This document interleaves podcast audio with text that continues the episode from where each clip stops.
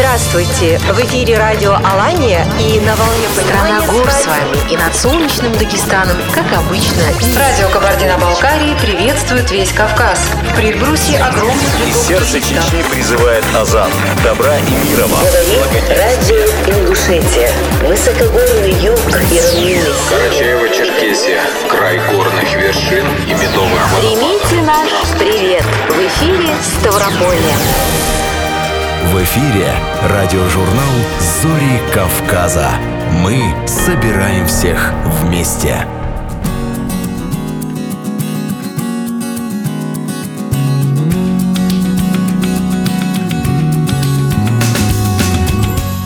Добрый день, дорогие радиослушатели! Здравствуйте! В студии радио «Алания» во Владикавказе Зарема Джикаева, Альберт Абисалов и Маргарита Балаева. Приветствуем вас и приглашаем ближайший час провести вместе с нами. Каспийское море и Черное море Пьют синими волнами в грудь берегов. И в снежных попахах Кавказские горы пасут На вершинах стада облаков. И от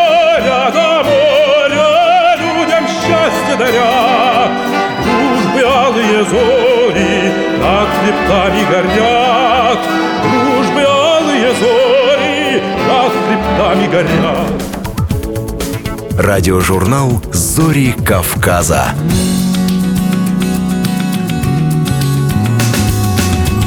Программа подготовлена при участии всех филиалов Всероссийской государственной телерадиокомпании в Северокавказском федеральном округе. Вести Северный Кавказ. Ставрополье. У микрофона Дина Романовская. Здравствуйте. В новом учебном году за парты 43 школ Ставрополя сели 52,5 тысячи учеников, из них более 24 тысяч – младшеклассники. С 1 сентября бесплатным горячим питанием обеспечены все ученики первых-четвертых классов. В первой смене завтрак, во второй – обед. Меню для младших классов сбалансировано по белкам, жирам и углеводам, минеральным веществам. Это каша, макароны, мясо, рыба, масло сливочное, сыр, хлеб, свежие и запеченные овощи и фрукты. Из напитков – соки, кисели, компоты, какао, чай. Меню для старших классов составляет организатор питания и согласовывает с Роспотребнадзором. Помещения, мебель и посуда дезинфицируются. Также с 1 сентября в школах Ставрополя работают общешкольные комиссии, которые ведут родительский контроль. В отделении онкологии и детской гематологии детской краевой больницы готовят к открытию госпитальную школу. Это часть федерального проекта «Учим, знаем». Маленькие пациенты, которые находятся на длительном лечении, смогут получать полноценное школьное образование в стационарных учреждениях. С детьми будут работать учителя школы номер 42 города Ставрополя. За парты в детской больнице смогут сесть примерно 100 учеников. Сейчас их количество достигло 37 человек. Всего в рамках проекта работает 40 образовательных площадок по всей стране. Инициировал открытие госпитальной школы в нашем регионе благотворительный фонд «Дети в больнице». Он помогает реабилитации пациентов отделения. Аналитики направления сервиса поездок и путешествий изучили, как восстанавливается сегмент деловых поездок в России. По данным экспертов, увеличилось число поездок длительностью от трех дней, а доля бронирований выросла в полтора раза. Средний чек по оформленным билетам для деловых поездок за год вырос почти на 17% и составляет 8 728 рублей. Больше всего деловых поездок в этом году совершается в Москву, Санкт-Петербург, Екатеринбург, Нижний Новгород, Краснодар, Казань, Новосибирск, Тюмень, Сочи и Красноярск. А Кисловодск вошел в десятку городов, куда можно поехать отдохнуть на 4 дня в начале ноября. Напомню, в 2021 году россияне отдыхают 4 дня с 4 по 7 ноября в День народного единства. Самые популярные города для поездок на ноябрьские выходные – Санкт-Петербург, Кисловодск, Казань, Ялта, Сочи, Калининград, Москва, Великий Новгород, Лахденпох и Ростов-на-Дону. По статистике экспертов сервиса по бронированию жилья для отдыха, туристы планируют отдохнуть в ноябрьские праздничные выходные от 2 до 10 ночей. Дешевле всего отдохнуть в Калининграде от 1673 рублей за ночь. Дороже в Великом Новгороде 5945 рублей. Ночь в Кисловодске обойдется в 1748 рублей. Средняя бронь 10 ночей. Вести Карачаева-Черкесия. Эпидемиологическая ситуация в регионе остается стабильной, но напряженной. Этому в первую очередь способствует недостаточный темп вакцинации населения. На сегодняшний день в регионе первым компонентом привились около 120 тысяч человек, из них более 100 тысяч полностью завершили оба этапа вакцинации. К сожалению, для создания коллективного иммунитета этого недостаточно. Сегодня все республиканские пункты вакцинации продолжают свою работу. Жителям Карачаева-Черкесии сейчас доступны на выбор все четыре типа вакцин против COVID-19. За три неполных месяца в республике постковидную диспансеризацию, которая стартовала еще с 1 июля текущего года, прошли более 3300 человек для определения рисков и возможных признаков развития хронических заболеваний после перенесенного коронавируса. Одновременно в Карачаево-Черкесии продолжается прививочная кампания против гриппа к предстоящему эпидемическому сезону. Регион получил первые транши вакцин Совигрипп и Ультрикс Квадри. Всего предстоит привить около 60% населения республики. Это 247 880 человек человек для создания коллективного иммунитета, препятствующего активной передаче и распространению гриппозной инфекции. Более 40 километров дорог республиканского центра будут приведены в нормативное состояние по итогам трех лет реализации нацпроекта «Безопасные и качественные дороги». В текущем году в Черкеске проводится ремонт 30 участков дорог общей протяженностью около 16 километров. На 11 участках ремонтные работы завершены. Сейчас они проводятся на 7 улицах республиканского центра. В их числе Пятигорское шоссе, где помимо ремонта дорожного полотна и тротуаров будет установлено ограждение с двух сторон, запланирована высадка деревьев вдоль трассы, а также оснащение современным светодиодным освещением.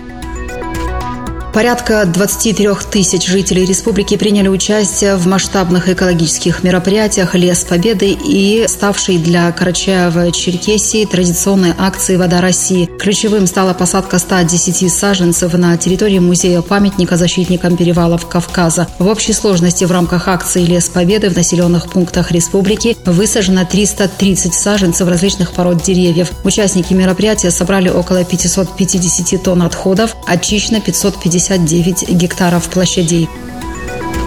Спортсмен из Карачаева-Чекесии Ислам Гапоев завоевал золото на международном турнире по джиу-джитсу, который прошел в Саудовской Аравии. В масштабных состязаниях приняли участие спортсмены из 18 стран мира. Рита Нерова специально для радиожурнала «Зори Кавказа». Вести Кабардино-Балкария.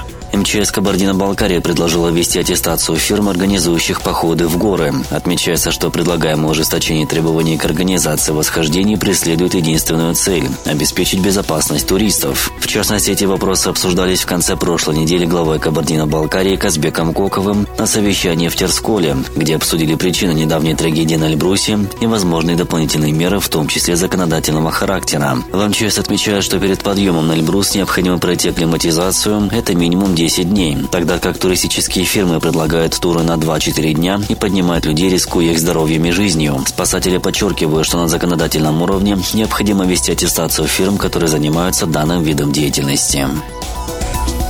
Три представителя бизнеса Кабардино-Балкарии стали победителями Всероссийской премии в области международной кооперации «Экспортер года СКФО». Как подчеркивают власти, регионы Северного Кавказа обладают высоким потенциалом для успешного развития экспорта. Отмечается, что точки роста сконцентрированы не только в традиционно сильном аграрном секторе, но и также в химической, строительной, парфюмерно-косметической и других отраслях обрабатывающей промышленности. Результаты окружного этапа премии отражают растущую активность компаний СКФО в этом направлении. Местные компании, ориентированные на внешние рынки, могут стать настоящими драйверами устойчивого развития всей экономики Северокавказского региона и внести важный вклад в реализацию национального проекта «Международная кооперация и экспорт».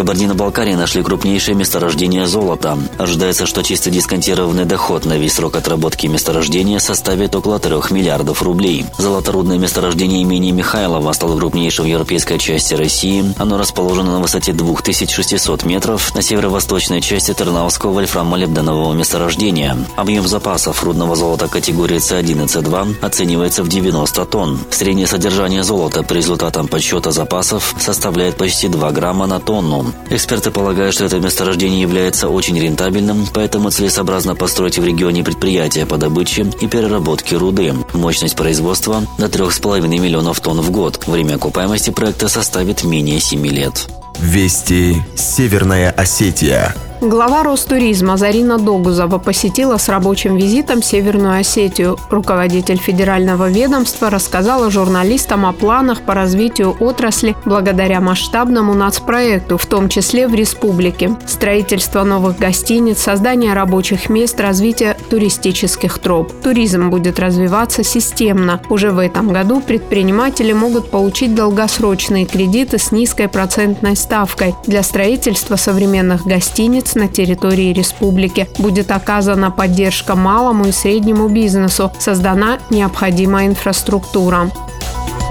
Во Владикавказе продолжается масштабная реконструкция будущего дома-музея Евгения Вахтангова. К работам приступили в ноябре прошлого года. Восстановить, сохранив исторический облик, такая задача стоит перед реставраторами. По проекту в здании предусмотрены театральный зал, арт-кафе. Кроме того, в доме будет воссоздан исторический интерьер квартиры великого мастера. При реставрации исторического фасада здания используют знаменитый владикавказский кирпич барона Штейн Энгеля. Работы над фасадом первого этажа почти завершены. Восстановят также и главные ворота. Реставрационной и столярной частью занимается компания Скифос РСК. В ближайших планах начать монтаж инженерных систем. За ходом реконструкции следит директор Московского театра имени Вахтангова Кирилл Крок, который раз в две недели посещает строительный объект. По его словам, утвержденный график работ выдерживается. Бережно сохраняются фасады здания и есть уверенность уверенность, что мемориальный дом-музей будет выглядеть так, как его видел Евгений Вахтангов.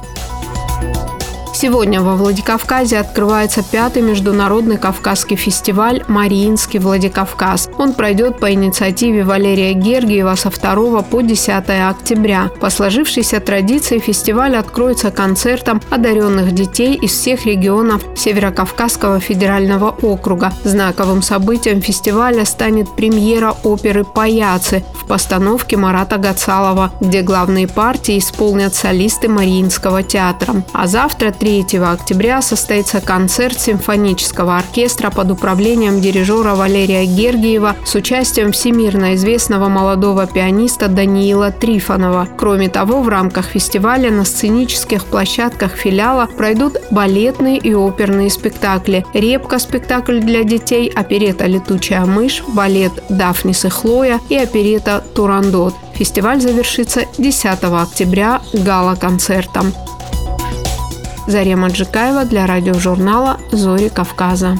Вести Ингушетия проверить свои силы, а заодно насладиться неповторимой красотой горной Ингушетии смогли участники одного из уникальных спортивных марафонов страны Джейрах-3. Организатором международного марафона выступил Комитет по туризму при поддержке проекта Caucas United Territory. Девиз «Открывая Кавказ» собрал в этот раз более 200 спортсменов из 62 регионов России. Маршруты дистанции пролегали вдоль отвесной стены скалистого хребта и множества древних башенных комплексов. Трассы отличались не только только покрытием, проходимостью и сложностью, но также протяженностью. К примеру, маршрут Шон протяженностью 10 километров, полумарафон Гули 21 километр, Асинское ущелье 42 километра, Лежгинский водопад 1 миля или километр 610 метров был еще и детский забег на 500 метров для самых юных. От имени главы Ингушетии, гостей республики, организаторов, судей, участников и призеров приветствовал премьер-министр. Владимир Сластенин в своем выступлении отметил, что история подобного рода спортивных спортивных забегов уходят в древние времена, когда необходимо было сообщить добрую весть о том, что греки разбили персов. И самый отважный и сильный из них решил бежать, а дистанция, которую он одолел, составила 40 километров. Глава Кабмина пожелал всем спортсменам удачи, а также выразил надежду, что из Ингушетии они увезут с собой большой запас прекрасных эмоций и впечатлений. После подведения итогов для всех участников соревнований, а также для гостей республики на площадке всесезонного курорта Армхи был организован концерт с участием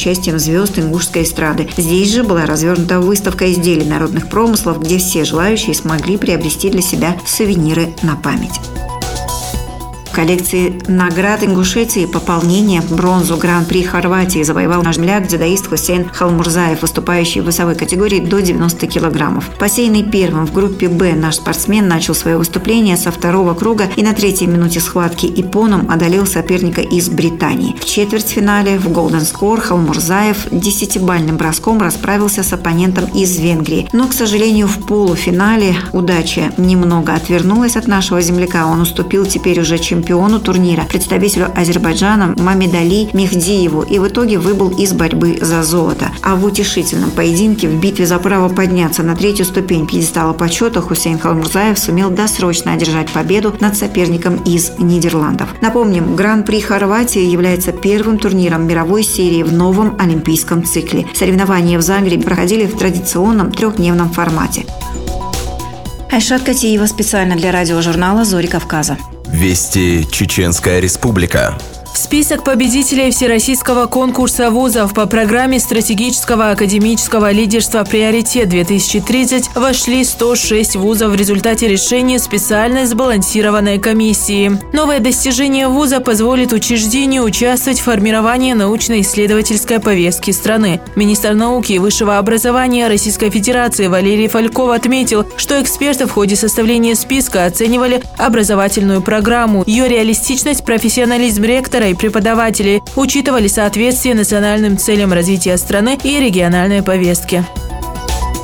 За звание лучшего экспортера в региона в 10 номинациях в сфере промышленности, услуг АПК высоких технологий, а также в категории «Прорыв года» соревновались представители малого, среднего и крупного бизнеса. Накануне в городе Пятигорск состоялось вручение Всероссийской премии в области международной кооперации экспорта «Экспортер года» представителям бизнеса Северокавказского федерального округа. В номинации «Экспортер года» в сфере АПК в категории «Крупный бизнес» выделились лучшими из лучших чеченские минеральные воды воды, производитель напитков, минеральных и питьевых вод. Победители этапа в СКФО примут участие во втором федеральном этапе. Церемония награждения победителей пройдет на Международном экспортном форуме «Сделано в России» в конце 2021 года.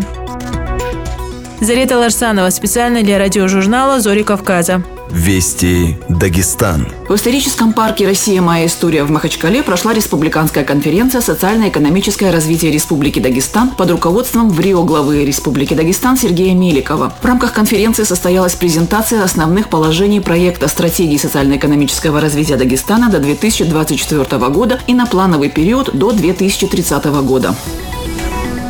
На Международном молодежном форуме «Каспий-2021», который проходит на территории базы «Прибой» города Избербаша, обсудили экологические проблемы страны. Прошел всероссийский конкурс молодежных проектов в номинациях «Добровольчество», «Развитие социальных лифтов», «Молодежные медиа», «Укрепление семейных ценностей». Также состоялась встреча с начальником управления госавтоинспекции МВД по Республике Дагестан Александром Шалагиным селе Вачи Кулинского района прошли 22-й республиканский фестиваль фольклора и традиционной культуры наследия и праздник канатоходцев имени народных артистов России Абакарова и Гаджи Курбанова «Пахламан», в которых участвовали творческие коллективы из Акушинского, Агульского, Ахвахского, Ботлихского, Гергебельского, Лакского, Унсукульского районов, школа канатоходцев Цавкра-1 Кулинского района и Республиканская школа циркового искусства имени Курбанова из города Дагестанские огни. В рамках республиканского проекта «Самородки» в Национальной библиотеке имени Расула Гамза Хамзатова выставка Гасан Эфиндиев «Мастер из Шавкра». Представлены различные кожаные изделия, плетеные кресла-качалки, подносы, скульптуры больших и малых форм, фигуры горянок, идущих за водой, композиции аксакалов на гадыкане, а также кожаные переплеты для книг. Выставка будет открыта до 6 октября.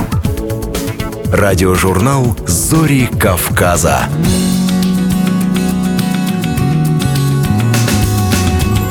Северной Осетии начались соревнования участников регионального этапа «Обилимпикс». В Чеченской республике идет монтаж университетского кампуса для первого на Северном Кавказе карбонового полигона. Тибердинский государственный природный биосферный заповедник, расположенный в Карачаево-Черкесии, приобретет новый статус – национальный парк. Авторы различных инициатив Республики Ингушетия начали подготовку к участию в Северокавказском форуме «Машук». Дагестанский государственный педагогический университет возрождает советскую традицию – помогать со сбором урожая. Трехдневный конный переход в память о казачьем генерале Василии Бондареве совершили казаки Кировского городского округа Ставрополья Кабардино-Балкарии выступил симфонический оркестр Ленинградской области под руководством Михаила Голикова. Обо всем подробнее в радиожурнале «Зори Кавказа». Радиожурнал «Зори Кавказа».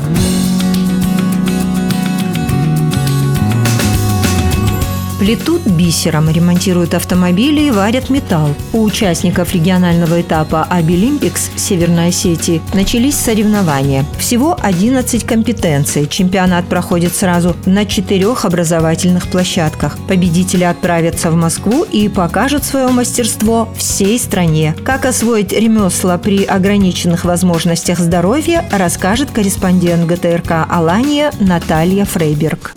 Студент второго курса училища номер 5 Алексей Габалов в прошлом году стал чемпионом регионального конкурса «Обилимпикс» в компетенции «Сварка». В этом году молодой человек пробует свои силы в другом направлении. Было стремление к победе, уверенность в себе, и все получилось так, как я хотел. Я с детства увлекаюсь машинами, и точно так же уверенность в себе и рассчитываю на победу. В этом году в конкурсе принимают участие 77 человек. Это 69 студентов, 5 специалистов и 5 школьников. На четырех площадках участники могут попробовать себя в 11 компетенциях. Все соревнующиеся – люди с ограниченными возможностями здоровья. Данный конкурс дает приоритет инвалидам найти себя в будущем, найти им рабочие места. Система заключается в том, что чемпионы региональных чемпионатов Абилимпикс формируется команда региона, и они участвуют уже на очередном чемпионате, национальном чемпионате Абилимпикс в городе Москве. Хотя в прошлом году из-за пандемии был дистанционный вариант. И мы выступили в 11 компетенциях в прошлом году и хорошее участие, результаты получили. Ислам Алексеев принимает участие в конкурсе второй год подряд. Молодой человек выбрал направление бисероплетения. Говорит, процесс очень успокаивает. Для себя а когда ты начал заниматься бисером? Как так получилось? Ну, заниматься начал в прошлом году, ну, по своему желанию. Справляются они, я думаю, что с легкостью. Конечно, здесь возникает психологический фактор. Некоторые участники у нас э, первый раз участвуют в нашем конкурсе. Для них это первый опыт и, надеюсь, не последний.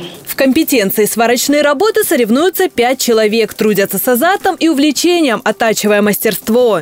Задание для ребят с ограниченными возможностями здоровья достаточно сложное. Но ведь наша цель, чтобы эти дети получили уверенность, что они могут справляться с заданиями, которые для людей с неограниченными возможностями.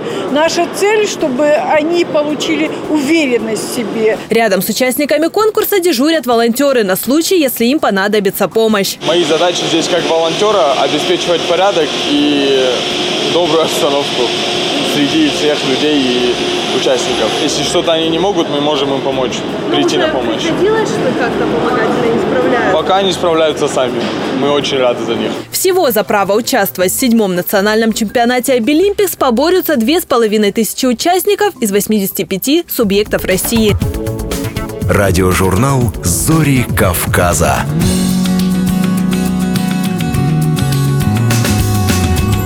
Чеченской Республике идет монтаж университетского кампуса для первого на Северном Кавказе карбонового полигона. С подробностями корреспондент ГТРК «Война» Хасламбек Атуев.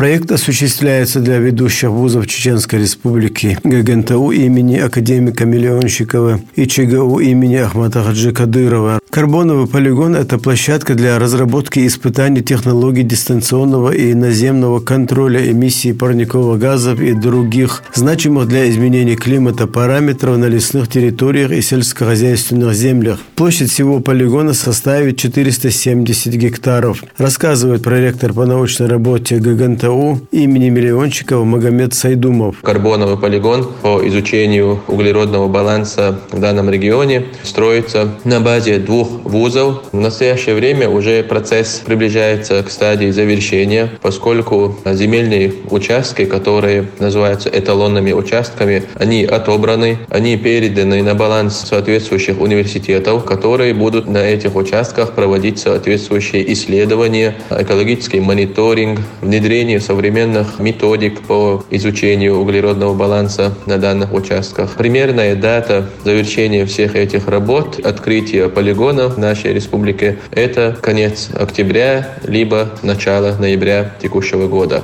Строительство карбонового полигона осуществляется в рамках пилотного проекта по созданию на территории региона в России карбоновых полигонов для разработки испытаний технологий контроля углеродного баланса. Инициатором проекта выступает Министерство науки и высшего образования России. На карбоновом полигоне будут проводиться эксперименты по измерению эмиссии и поглощению парниковых газов посредством наземных и дистанционных методов для оценки пространственной и временной изменчивости потоков климатически активных газов, а также определение интегральных значений, составляющих радиационного, теплового, водного и углеродного баланса. Кроме того, на строящихся полигонах будет осуществляться подготовка кадра высшей квалификации в области новейших методов экологического контроля, а также проведение практик у студентов, аспирантов, магистрантов и так далее. Будут внедряться перспективные технологии для низкоуглеродной индустрии, сельского и муниципального хозяйства, хозяйства. Результатом деятельности таких полигонов будет являться отработка технологических решений, контроля углеродного баланса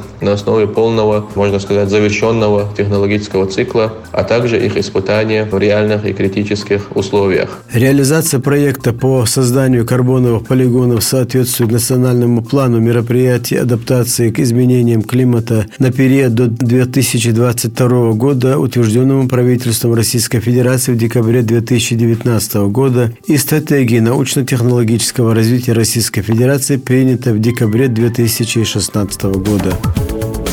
Радиожурнал «Зори Кавказа».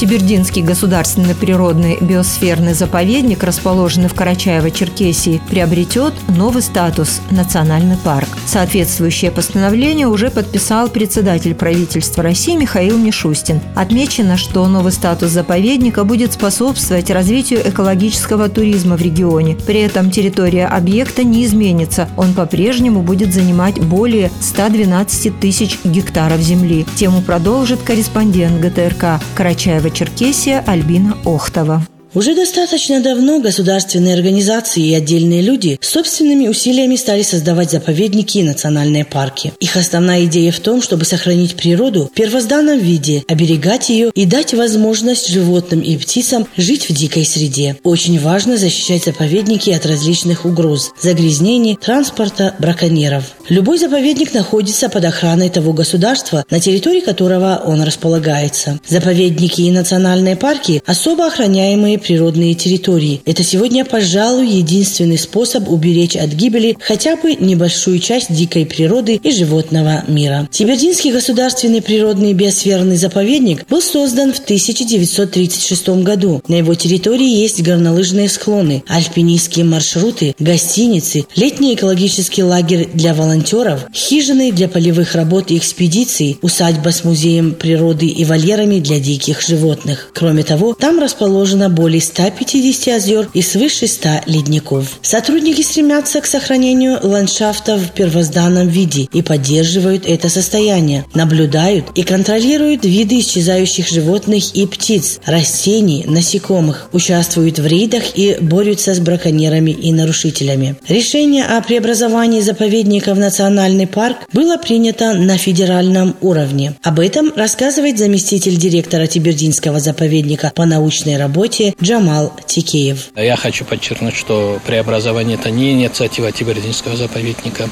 не инициатива руководства республики. Почему? Потому что таких полномочий ни у регионального э, руководства, тем более ни у руководства заповедника нет. Мы федеральное учреждение, но организатор, учредитель и, э, как бы сказать, э, собственник Тибердинского заповедника – это правительство Российской Федерации.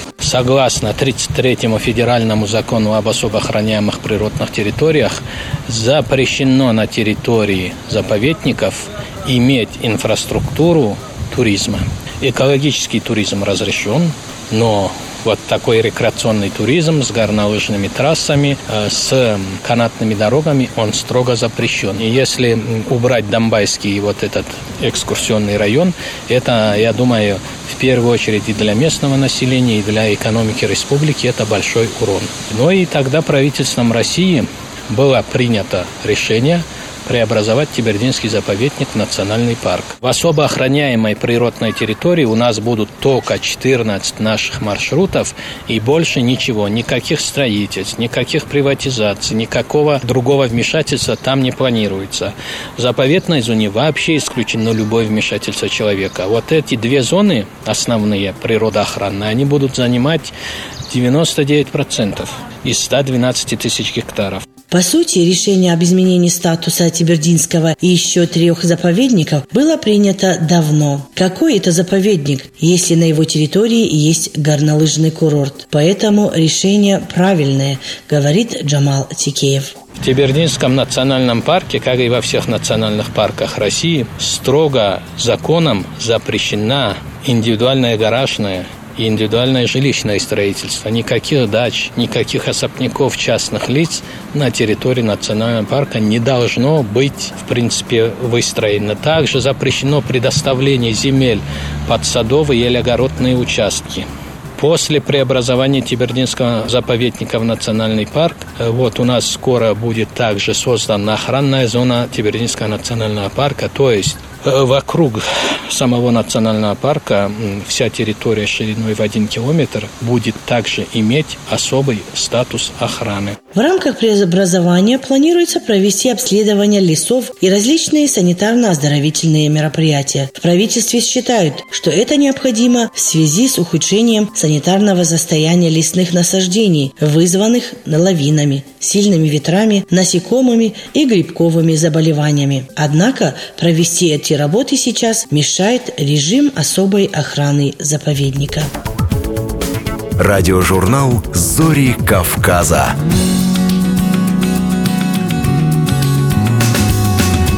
В этом году общий объем грантовых средств Северокавказского молодежного форума «Машук» составит без малого 82 миллиона рублей. С этого года свои идеи на суд экспертов могут представить и совсем юные 14-летние авторы различных инициатив. Подготовиться к презентации обещают помочь эксперты по делам молодежи. Корреспондент ГТРК «Ингушетия» Ася Горчханова продолжит тему. Чуть больше двух недель осталось до старта очередного форума «Машук». В этом году он пройдет как в очном, так и в онлайн-формате, благодаря чему присоединиться к мероприятиям программы смогут около двух тысяч молодых людей. Сейчас же в соответствующих ведомствах региона идет подготовка к участию в ежегодном молодежном слете. Раньше вот количество участников было до двух тысяч человек. В этом году э, где-то 125 человек от региона, от Ингушетии будут э, участвовать в режиме онлайн. 30 а человек уже будут участвовать в офлайн смене э, в городе Пятигорск. Там они на, разбили форум на три смены по 5 дней. По 150 человек общее количество участников будет на форуме в каждую смену.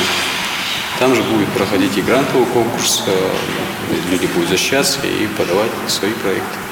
В дни проведения форума с 15 по 31 октября Комитет по делам молодежи организует штаб, куда смогут прийти все, кто желает ознакомиться с проектной деятельностью или подключиться к форуму онлайн. Особенно хорошая площадка это послужит для тех, кто участвует впервые. Опытные наставники помогут и подскажут правильные шаги. Эти 30 человек, которые уже вот э, в системе АИС «Молодежь России» э, открылся доступ, да, куда люди могут подавать свои заявки на форум, с учетом вот выгрузки этих заявок мы отбираем людей, приглашаем их сюда на собеседование, обсуждаем с ними проекты, где надо подсказать, подсказываем, где что нужно изменить. У нас есть экспертный совет, который помогает в этом. Далее вот эту заявку мы доводим до ума и направляем туда, вот, отбираем людей посредством того, насколько вот проект, тот или иной проект востребован у нас в регионе. Благодаря активному содействию экспертов и ответственному подходу участников Ингушетия на протяжении последних лет занимает призовые места по итогам конкурса проектов. В этот раз на поддержку строгого жюри рассчитывают 30 участников очного формата, которым предстоит защищать свои идеи в Пятигорске. Формат проведения форума и грантового конкурса перешел уже в социальный такой режим, где Мы, допустим, от региона подавали несколько таких значимых проектов, в том числе и на федеральном уровне. Это а, проект Лизы Евлоевой, другой взгляд, как мы знаем, да, вот социальная адаптация лиц с ограниченными возможностями, где мы им предоставляем какие-то площадки. Такие проекты, они хорошо поддерживаются федеральным агентством по делам молодежи. И, как мы знаем, они несут свои плодотворные результаты. Более востребованными считаются проекты в социальной сфере, подчеркивают в Комитете по делам молодежи. И, конечно же, основной критерий оценки, который стоит учитывать участникам – это актуальность и востребованность. У молодых энтузиастов еще есть время внести коррективы в свои проекты и доработать их с учетом замечаний опытных экспертов. Радиожурнал «Зори Кавказа».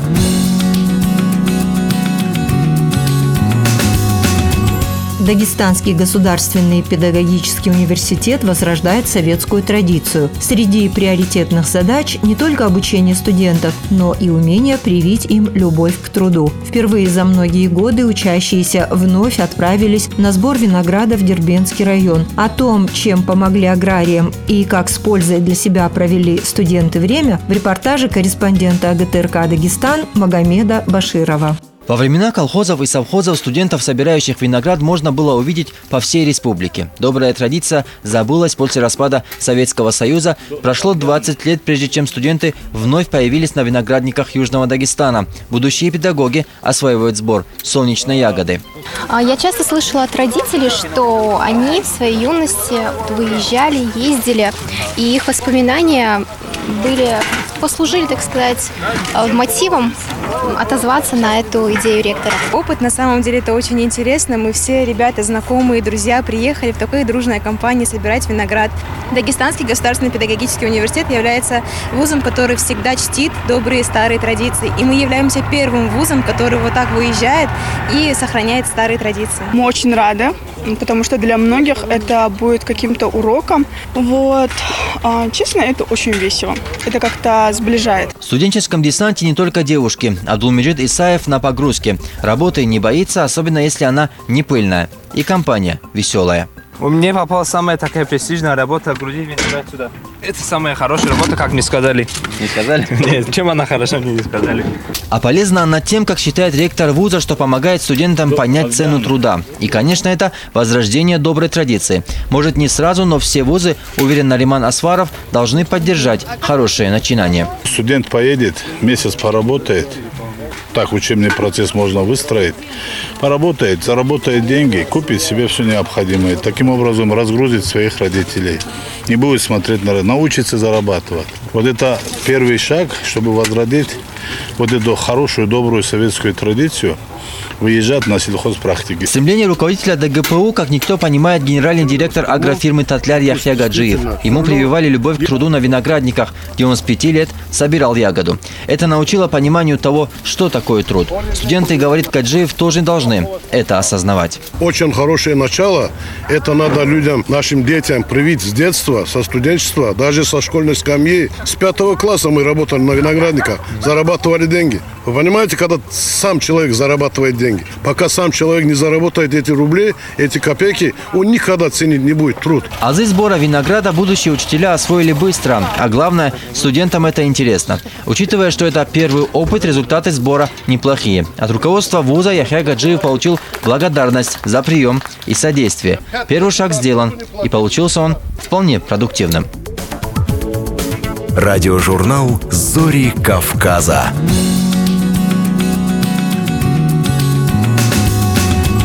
Трехдневный конный переход в память о казачьем генерале Василии Бондареве совершили казаки Кировского городского округа. Его участники преодолели 57 километров и на всем пути встречали доброжелательное отношение и восхищение местных жителей разных национальностей и верований. Корреспондент ГТРК Ставрополя Татьяна Рубан расскажет об этой многолетней традиции. Первый конный переход казак Новосрединского хуторского казачьего общества Александр Синицын организовал пять лет назад к месту захоронения казачьего генерала Андрея Павловича Ляпина, одного из основателей станицы Урухской, героя русско-турецкой войны 1877-78 годов, участника Кавказской войны, Туркестанского похода. С тех пор конные походы стали традиционными, говорит Александр Владимирович. Конечно, стараемся не забыть именно победу нашу в Великой Отечественной войне, отдать дань нашим предкам, тому же четвертому Донскому, пятому Кубанскому казачьим подразделениям, которые освобождали Северный Кавказ и именно эти земли в 1942 году. Постепенно обычные конные походы преобразились в исторические казачьи поисковые экспедиции. Отыскивали безымянные захоронения, рассказывает Александр Синицын, возвращали потомкам память об их пропавших без вести предках. Интересный случай. Это был в Нефтекумске Мула, там очень пожилой с нами ходит священник наш, близкий мой духовник, это отец Константин Благочинный. И в одной из экспедиций, значит, э, подняли останки бойца и по медальону определили, что это отец Муллы. Можете представить, какое было чувство и благодарность. И на следующий год мы предложили Нагайской общине, значит, поучаствовать вместе с нами. Среди задач конного перехода демонстрация казачьих воинских традиций, патриотизма, служения Отечеству и верности воинскому долгу. Свою историю истинные казаки чтут и гордятся ею, а она богата на события. На 7 сентября на Варфоломея, на войсковой наш праздник. 444 года было уже у нас. Как впервые упоминание о Терском войске было документально засвидетельствовано. Мы поехали в Чечню, в Васиновскую, там отслужили молебен. В 96 году мы проезжали на броне, там надо отдать должное. Нас встретили чеченские власти в лице национального министерства, депутат их собрания республики. Вот и во время недавнего трехдневного похода, посвященного памяти казачьего генерала Василия Бондарева, казаков встречали караваями, песнями, музыкой. Особенно радостно, говорит Александр Синицын, что получилось увидеться с вдовой генерала и показать ей, что в казачестве жива память о ее муже Василии Павловиче Бондареве и всех ветеранах казачьего движения. Встречали везде, как говорится, на ура. Особенно вдохновляла бегущая следом детвора те же дагестанцы вот э, проезжали мимо, ой, молодцы, едем по над трассой, и чеченцы, ребята, останавливаются, ой, как класс, молодцы. Сейчас вот нагайцы ребята мне видео сбрасывают, рассылают. Маршрут проходил от станицы Старопавловской до станицы Советской, через город Новопавловск, село Орловка и село Горнозаводское. Вместе с бывалыми казаками все тяготы походной жизни испытали на себе девушки-казачки Валерия Синицына и Людмила Багнетова. Все 18 казаков,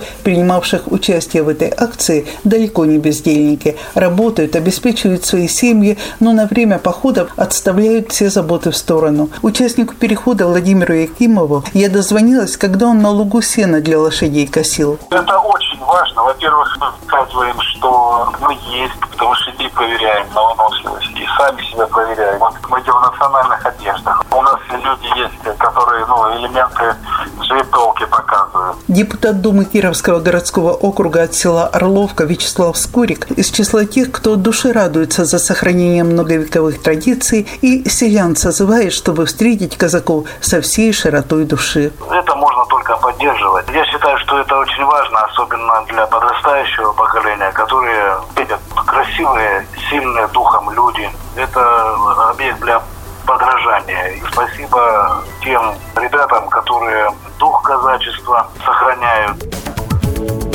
Радиожурнал «Зори Кавказа».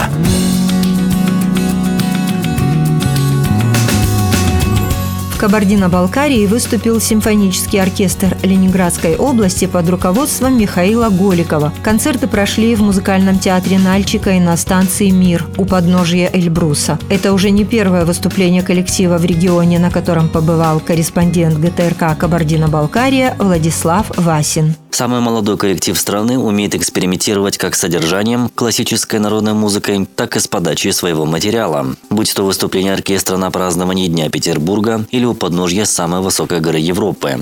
К слову, Кавказский регион для художественного руководителя оркестра Михаила Голикова в списке первых, где коллектив не просто готов выступить, но и совершить большой тур.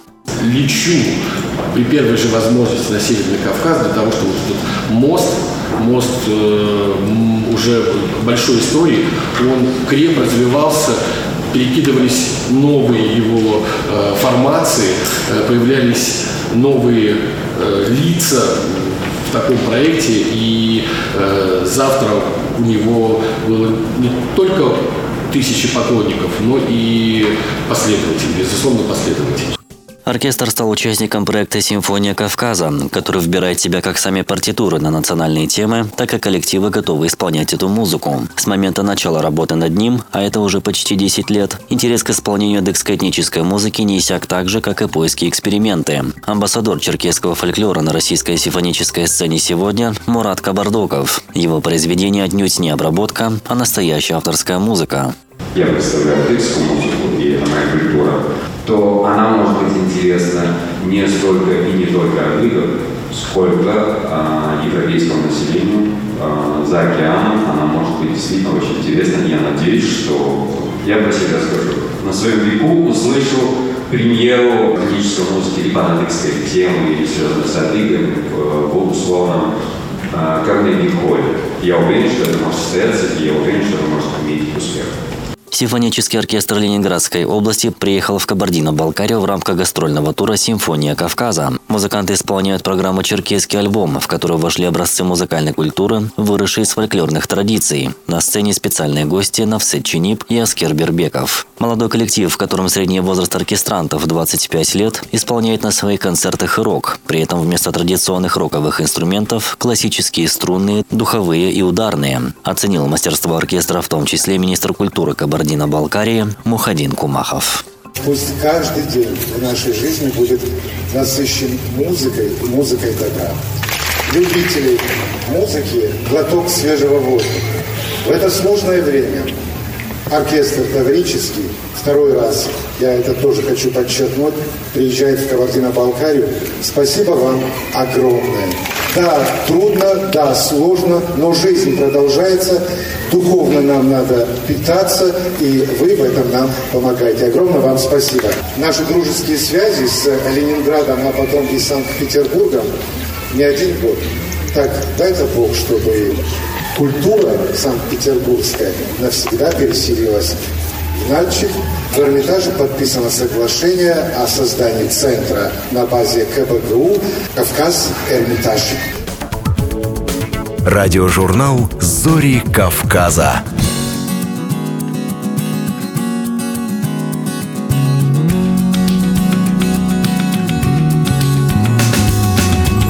Очередной выпуск радиожурнала «Зори Кавказа» подошел к концу. С пожеланиями мира и благополучия мы прощаемся с вами. Услышимся ровно через неделю. Здравствуйте! В эфире радио Алания и на волне Страна гор с вами и над солнечным Дагестаном, как обычно. Радио Кабардино-Балкарии приветствует весь Кавказ. В предбрусье огромных Из сердца Чечни призывает Азан. Добра и мира вам. Радио Ингушетия. Высокогорный юг и равнины. Карачаево-Черкесия. Край горных вершин и медовых Примите наш привет. В эфире Ставрополье. Радиожурнал «Зори Кавказа». Мы собираем всех вместе.